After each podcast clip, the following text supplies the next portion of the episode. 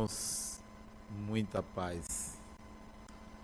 Uma das grandes contribuições do Espiritismo é o esclarecimento quanto ao que nos acontece depois da morte. Para muitos é um grande desconhecido, mas este é um discurso que não condiz com a realidade, porque todos nós viemos do mundo espiritual. Não é um desconhecido, não é algo sombrio, é uma morada, é uma realidade, ao contrário, muito melhor para todos do que a vida material. Se a vida material tem os seus encantos, tem os seus prazeres, mais ainda o retorno nosso à realidade do espírito, de ser espírito. Todos viemos de famílias espirituais, de aglomerados, de sociedades espirituais. Então não é um grande desconhecido. Precisamos naturalizar a realidade após a morte, muito embora não deva ninguém querer morrer. Não há necessidade desse querer por saber que é algo melhor. Por que não querer morrer? Porque se estamos encarnados, é porque aqui temos o que aprender. E enquanto não aprendermos o que precisamos, não será hora de retornar. Mas se por qualquer circunstância, por alguma doença, por algum acidente, por algum fenômeno, retornemos a qualquer tempo para a vida espiritual, é porque chegou o momento de partida, é porque chegou a hora de retornar à condição originária. Então não precisamos querer a morte, nem tampouco ficar apegado ao corpo, como se fosse a única realidade. Daí o Espiritismo vinha esclarecer isso não nos preocupemos, portanto, com o depois da morte. Nos preocupemos com o agora, com o que vivemos e como encaramos as circunstâncias que atravessamos, não só aquelas que são fruto das nossas escolhas, como aquelas circunstâncias que independem das nossas escolhas, porque nem tudo que nos acontece seja para o bem, seja para nos trazer algum tipo de mal, é fruto da escolha. Porque estamos numa situação, num nível de evolução, em que atravessamos provas, todos atravessam, que não decorrem de escolhas mal feitas, mas sim pelo nível de evolução que estamos. Então, Deus, despreocupemos-nos do depois da morte, cuidemos do aqui e agora e encaremos as circunstâncias aversivas como fenômenos naturais, experiências naturais de todo ser humano.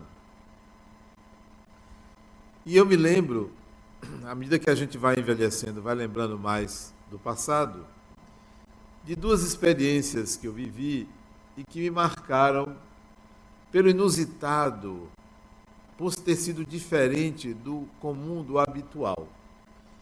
A primeira delas foi há muitos anos. Eu estava numa festa familiar, um aniversário de família, de um sobrinho meu.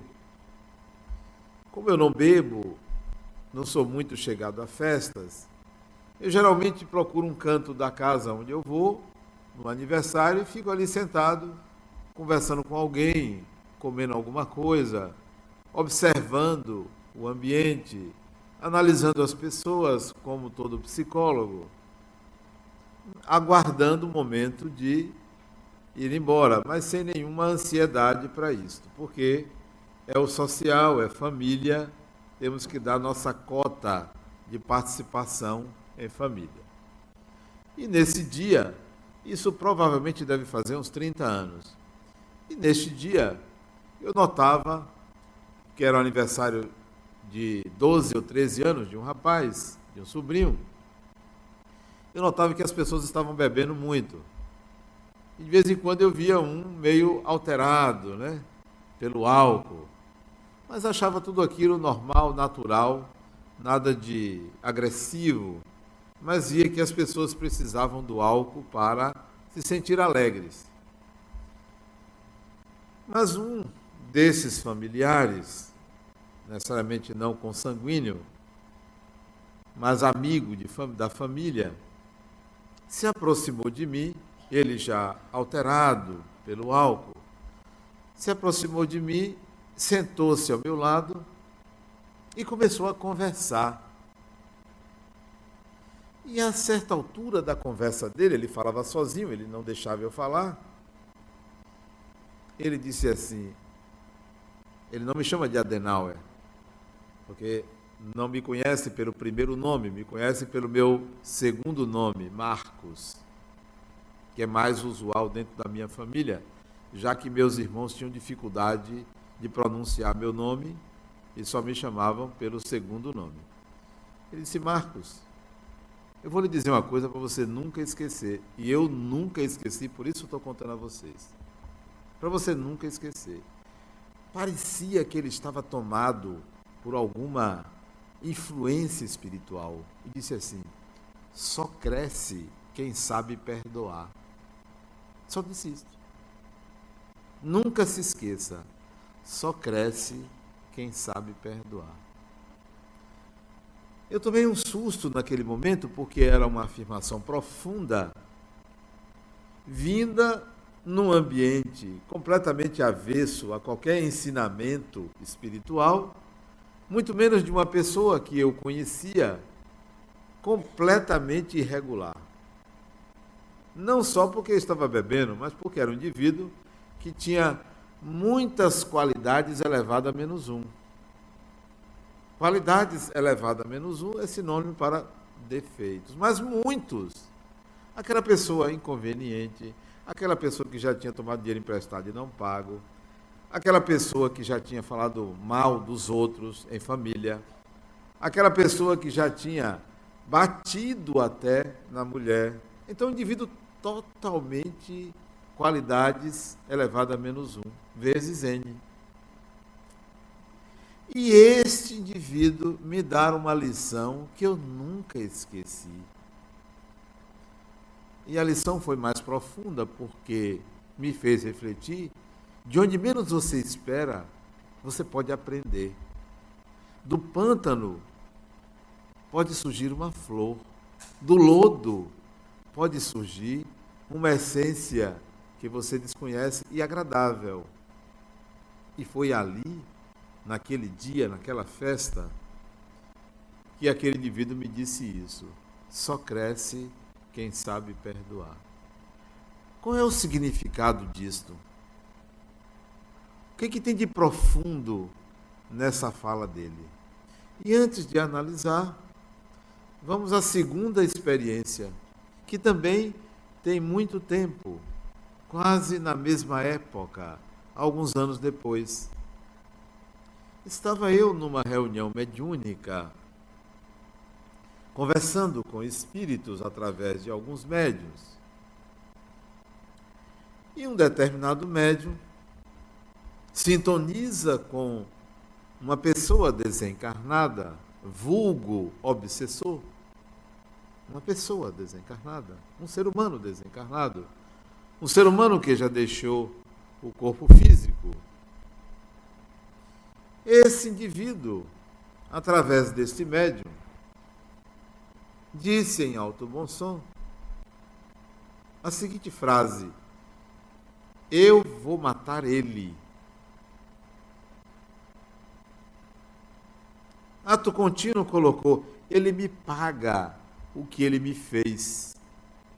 típico de alguém com muito ódio, típico de alguém que tem uma energia disponível para agredir o seu semelhante.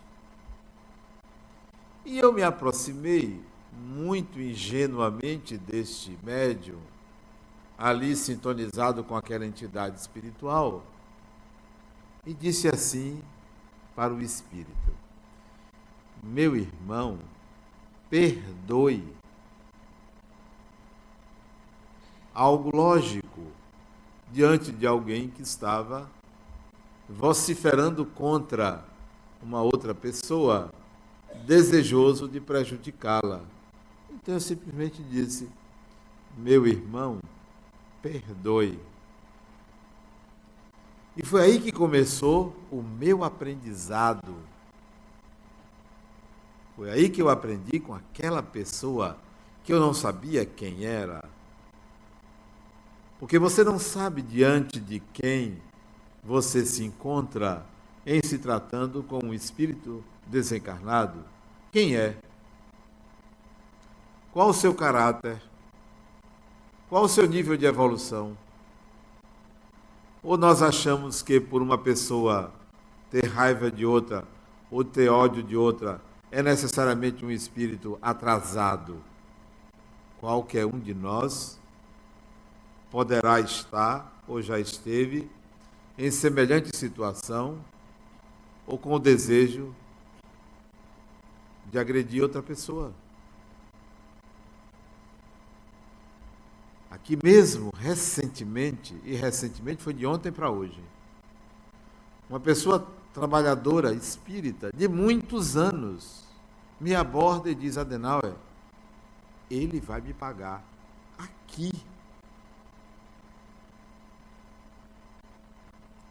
E é uma pessoa que faz muita caridade, mas é um ser humano. Não vamos rotular ninguém por um momento. O ser humano não pode ser julgado ou feito um recorte de um momento na vida. Então, porque você andou para a esquerda ou usou a sua mão esquerda para fazer algum ato, você necessariamente é canhota? Não. Não se pode julgar uma pessoa por um momento. Então eu simplesmente disse ao Espírito: Meu irmão, perdoe. Aí ele disse assim: Perdoar? Você sabe o que é isto?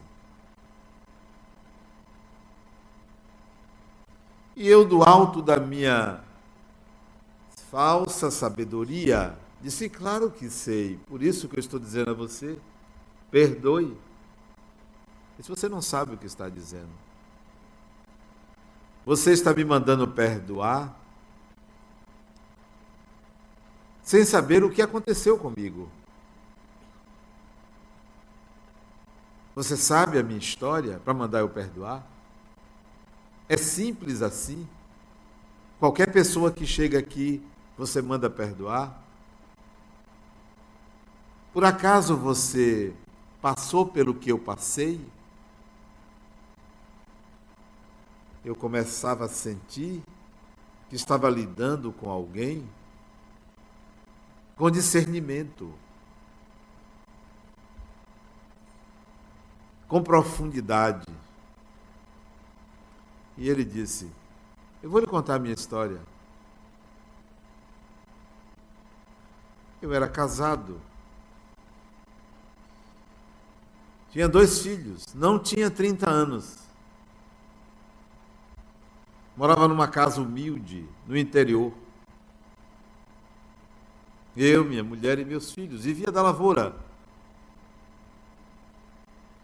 E na minha mente, quando ele falava isso, me veio uma imagem, provavelmente do começo do século XIX uma casa humilde na beira de uma estrada de barro, onde aquele indivíduo morava. Isso foi a imagem que me veio naquele momento. Pois bem, eu abriguei meu irmão. Passou uns dias na minha casa. Eu abriguei porque ele precisava de ajuda e ele então me pediu para passar uns tempos morando comigo. E eu atendi. Pois ele se aliou à mulher que vivia comigo, a mãe de meus filhos, e me envenenaram, os dois. Me envenenaram. E antes de completar 30 anos, eu desencarnei. Eu amava o meu lar, o meu trabalho, a minha família, os meus filhos, a minha mulher. Tinha uma vida com sentido e de repente me vi expulso dessa vida por uma irresponsabilidade deles. E foi ele quem insuflou ela. E eu, desde que faleci, não saí da cola dos dois infernizei a vida deles. Mas chegou um momento que eu me perdi nos meus pensamentos, na minha loucura, e me vi numa situação de completa escuridão. E não sei o que aconteceu com eles. Acontece que eu recuperei a minha sanidade e agora eu o encontrei. Ele está aí entre vocês. E eu vou me vingar.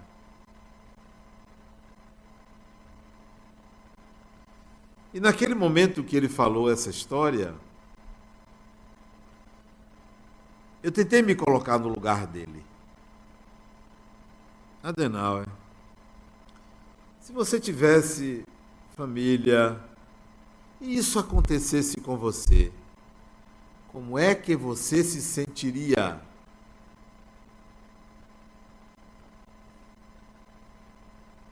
E eu comecei a entrar em contato com a raiva que ele tinha. Ao final do relato dele, ele disse assim: Você me compreende? Você me compreende? Eu disse: Eu compreendo. Perguntou ele: Se você estivesse no meu lugar, o que você faria? E eu fui obrigado a dizer a ele: Eu acho que eu faria a mesma coisa que você. Eu tentaria me vingar. Porque ele perguntou o que, que eu faria, não o que deveria ser feito. E me conhecendo dentro do nível de evolução que me encontro, certamente eu me vingaria. E disse: Você tem razão. Nós dois precisamos aprender a perdoar. Nós dois. Tanto você quanto eu. Nunca esqueci esta lição desse Espírito. Antes de perdoar, é preciso compreender. O perdão é um arquétipo, é uma tendência. É a finalização de um processo que se inicia na compreensão do ocorrido, na empatia, isto é, na capacidade da pessoa se colocar no lugar do outro e sentir o que o outro sente. Você só perdoa de fato se você se colocar no lugar do outro. Porque enquanto você não se colocar no lugar do outro, será uma fala superficial, eu perdoo. Quando você consegue dizer isto? Será seguir um preceito cristão, perdoar.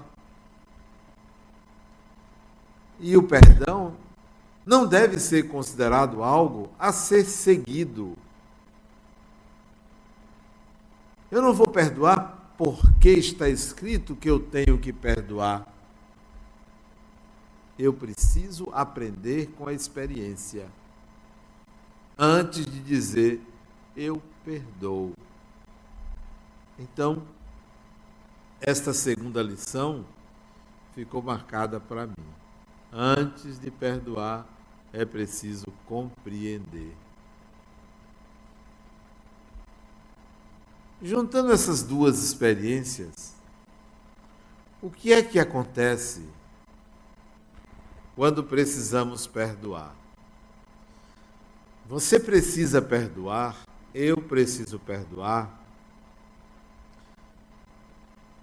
porque fomos tocados na nossa fragilidade. A experiência provocada pelo outro tocou na alma, tocou num ponto em que nós somos vulneráveis.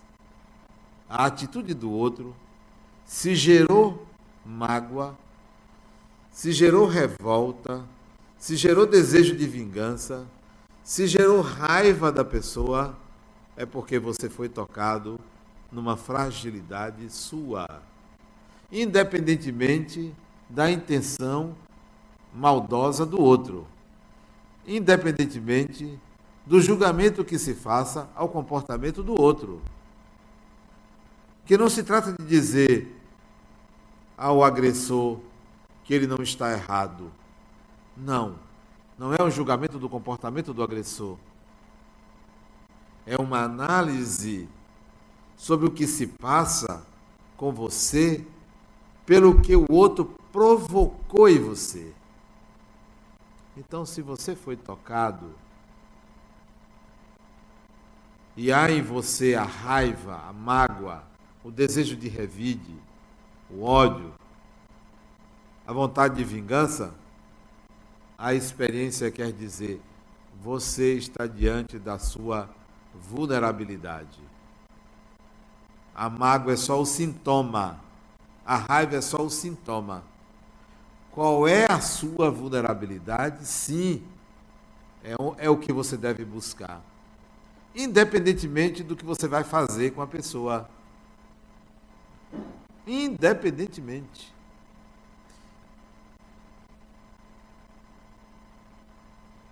No caso em questão, quando eu percebi que eu tinha o mesmo sentimento dele se alguém destruísse minha família desta forma, se alguém me retirasse da vida desta maneira, bloqueando meus planos de felicidade familiar, isso me geraria uma raiva, uma revolta. Então, qual era a minha vulnerabilidade? Qual seria a minha vulnerabilidade? Onde é que ele tocou que me desestabilizou, que gerou a mágoa, o desejo de revide. Ele tocou exatamente na minha posse. Ele tocou exatamente na minha, no meu controle, no poder.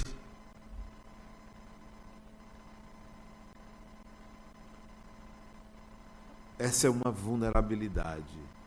E trabalhar essa vulnerabilidade seria adequado, seria conveniente, seria oportuno, além de outras vulnerabilidades. Quando você tem uma mágoa de alguém,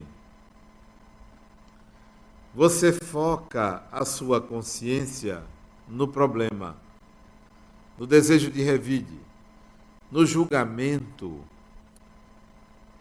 a respeito do comportamento do outro, você atrai uma série de ideias que justificam a sua raiva. Você formaliza na sua consciência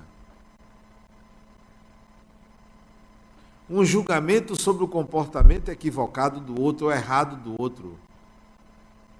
A sua mente trabalha para encontrar justificativas para a sua mágoa. Você começa a enxergar os defeitos do outro, as qualidades elevadas a menos um do outro. Você precisa disto. Então você inunda a sua mente de pensamentos de inadequação do outro, de adequação de você mesmo. Você começa a dizer que você agiu certo. Você começa a evocar o seu direito. Então isso polariza a sua mente. Polariza. Direciona ela para abrigar esses pensamentos. Isso significa que você rouba a energia de você mesmo para construir esta esse volume de ideias. Você rouba a energia. Para construir a mágoa, necessariamente você rouba a energia de você. Energia essa que promove a elaboração desses pensamentos, que seria utilizada para motivação, para assertividade, para a realização de projetos. É uma energia poderosa essa para guardar a mágoa.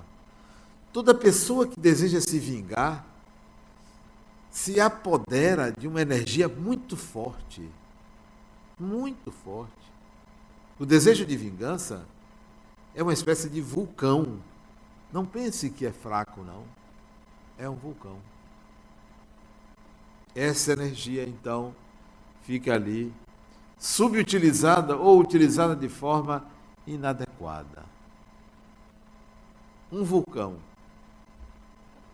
Agora de tarde, agora de tarde. Eu estava sentado na sala da minha casa, no computador, escrevendo, estudando. Meu neto de três anos e meio se aproxima. Vovô, o que, é que tem debaixo da terra? Bem assim. Eu parei o que estava fazendo. Eu não entendia se ele estava perguntando se era logo debaixo da terra ou lá no fundo da terra. Eu disse: tem uma coisa muito quente. Eu pensei logo que ele estava perguntando lá no centro da terra, uma coisa muito quente. Ele disse: muito quente o quê? Eu disse: fogo. Ele disse: como assim? Olha a pergunta dele. Como assim? Eu disse: fogo, assim, como um vulcão. Aí ele disse: eu quero ver o vulcão. Aí eu entrei na internet, bocado de imagem de vulcão, mostrou a imagem de vulcão. Isso aqui, ó. É isso que tem dentro da Terra. Esse fogo aqui, ó, que sai, essa montanha que expele. Ele disse, sai o que daí de dentro? Eu disse, pedra. Eu pensei em lava, mas eu achei que ele não ia entender. Sai pedra, sai fumaça, sai coisa quente. Ele disse, sai lava, é? Eu disse, é. Eu disse, é, sai lava. Ele disse, é, sai lava, né? Ele, sai lava esse vulcão que ele me chamou a atenção é a energia que tem neste planeta.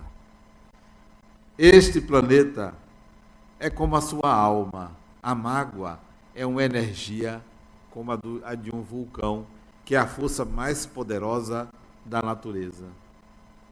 O que é que você vai fazer com essa energia que ele corrói, não pensem que é a mágoa que gera um câncer. Não pensem. Porque tem gente que não.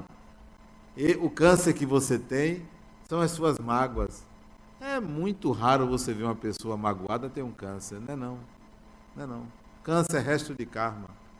Muito raramente o câncer vem dos seus pensamentos desta encarnação. São processos acumulados de várias vidas, de desorganização celular. É claro que você não deve ter mágoa, é claro que você deve ter bons pensamentos, mas não pense que porque você pensou em matar uma pessoa que você vai ter um câncer. Que às vezes tem pessoa que a gente devia realmente tirar dessa encarnação. Mas não é por isto. A energia gerada pela mágoa precisa ser drenada, precisa ser usada. Eu prefiro uma pessoa com mágoa do que uma pessoa passiva, preguiçosa, com inércia, que não faz nada na vida. Pelo menos quem tem uma mágoa tem energia para ser usada. Bom, o que é que você vai fazer? Você precisa fazer alguma coisa com a sua mágoa. A vida é movimento. Deus não colocou nada parado. Tudo está em movimento. O nosso planetazinho chamado Terra, a esse momento, está viajando a 2 milhões e 500 mil quilômetros por hora. Este planeta está viajando a esta velocidade e você não sente. Tudo é movimento. Deus é movimento. Não dizem que Deus é amor? É, mas é em movimento, sempre em movimento. Então, a energia da mágoa precisa ser transformada em movimento. Você precisa utilizar essa energia. Daí o benefício do perdão. Porque é através do perdão que vem depois da compreensão é o uso dessa energia. Retirar ela da represa que você construiu, dirigida a uma pessoa. Eu penso assim: se alguém me fez mal, me fez um bem porque mostrou a minha vulnerabilidade. Então, me fez um bem. O que, é que eu desejo a essa pessoa? Eu sei que essa pessoa vai levar uma topada na vida. Não precisa nem eu desejar. Porque quem faz o mal a si mesmo prejudica. Eu nem preciso rogar uma praga. Não precisa. Eu penso logo, ó, você vai ter o que você merece e não sou eu que quero não, porque isso é de Deus. É de Deus. Agora, quanto a mim, você me fez um bem. Eu vou descobrir minha vulnerabilidade. A liberação, então, dessa energia vai me trazer benefícios, vai me levar a algum movimento. Uma paciente minha foi traída pelo marido, coisa rara, coisa que raramente acontece, né? Foi traída, ele arranjou uma outra mais nova do que ela, muito mais bonita. Aliás, ela é um pouquinho feinha, muito mais bonita. Ela ficou com muita raiva dele, muita raiva dele. Separou-se. Foi assim, separou-se rápido, não quis mais. Não adiantou ele dizer que era mentira porque ela tinha provas, né? Hoje o celular é um instrumento fantástico, né?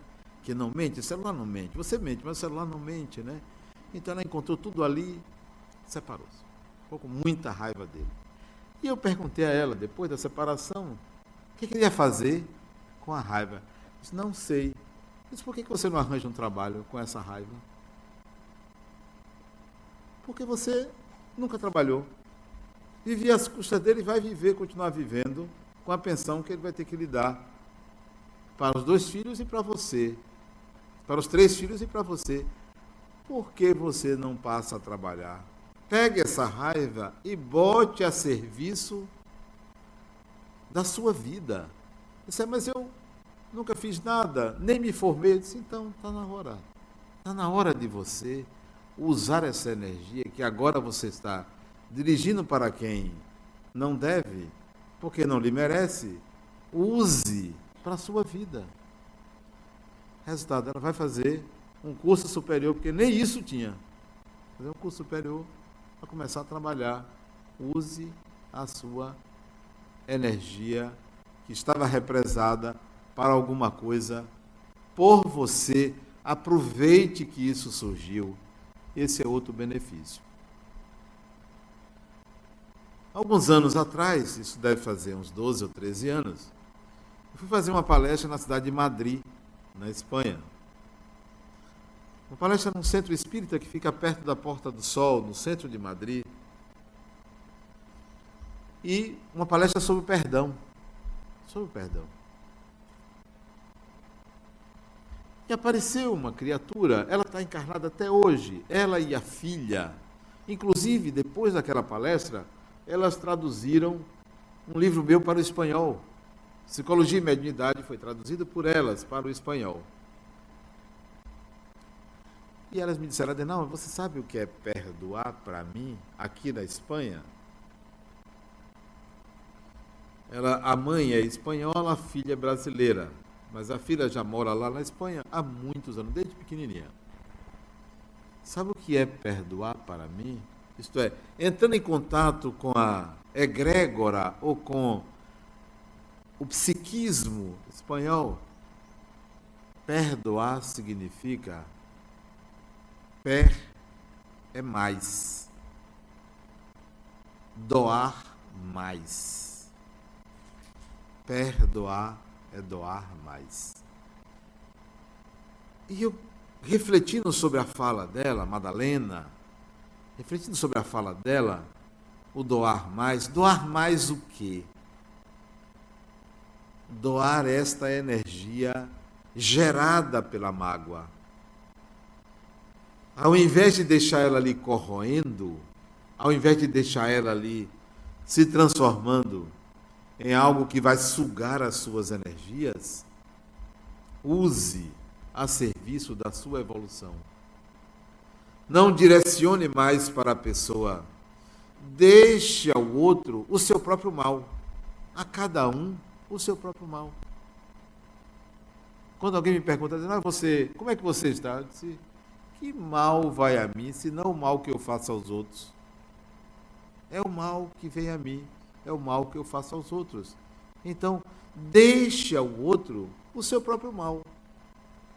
Aproveite a energia da raiva para crescer, para se desenvolver, para realizar em seu favor. Motive-se por conta do incômodo gerado pela experiência que ele tocou. Porque se não for assim, você vive em função de outra pessoa. Quem dirige seus pensamentos focando para uma pessoa, uma determinada pessoa, seja para o bem, seja para o mal, não vive a própria vida. Se minha vida é em função do amor que eu tenho para uma pessoa, eu não vivo a minha vida. Eu vivo a vida para o outro, a vida do outro. É preciso que você direcione essa energia para viver a sua vida. Então, o grande benefício do perdão é a liberação da energia represada para ser utilizada na sua vida. E antes de perdoar, é preciso compreender, é preciso se colocar no lugar do outro. Será que eu, estando no lugar dessa pessoa, agiria dessa forma? Não seja condescendente com você, porque muitos dirão: ah, não, eu faria diferente. Talvez se você estivesse nas mesmas circunstâncias daquela pessoa, você não agiria diferente, você agiria da mesma forma. Então compreenda, liberte o outro de você. Liberte o outro de você. Para finalizar, também alguns anos atrás eu atendi uma mocinha de seus 24 anos, que ela me procurou porque o namorado dela, ela tinha uma filha, tinha se separado e agora estava com um namorado já há uns dois anos, morando com ele.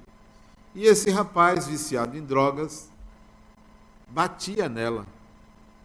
E ela já estava dois anos apanhando. E ela me procurou como psicólogo para se libertar dele. Eu digo, não, ele que precisa se libertar de você. Você está usando esse rapaz para apanhar. Porque não é possível que uma pessoa apanhe por dois anos e continue com a pessoa. Você está usando ele como você é uma pessoa má. Usando o rapaz para apanhar. O nome disso, criatura, é masoquismo. Isso é um crime, você fazer uma pessoa ser o capataz da sua vida. Você está prejudicando ele. Como você, uma pessoa, amar? Por que não liberta o outro? Liberte o outro. Mas como? Denuncia a polícia. É a melhor libertação que você faz a ele. Liberte ele de você. Denuncie. Nós precisamos analisar o que é que nós fazemos com o outro. Quem somos nós? Liberte o outro de você, retirando a mágoa, compreendendo o que se passa e usando essa energia para a sua própria vida. Esse é o benefício do perdão. Muita paz.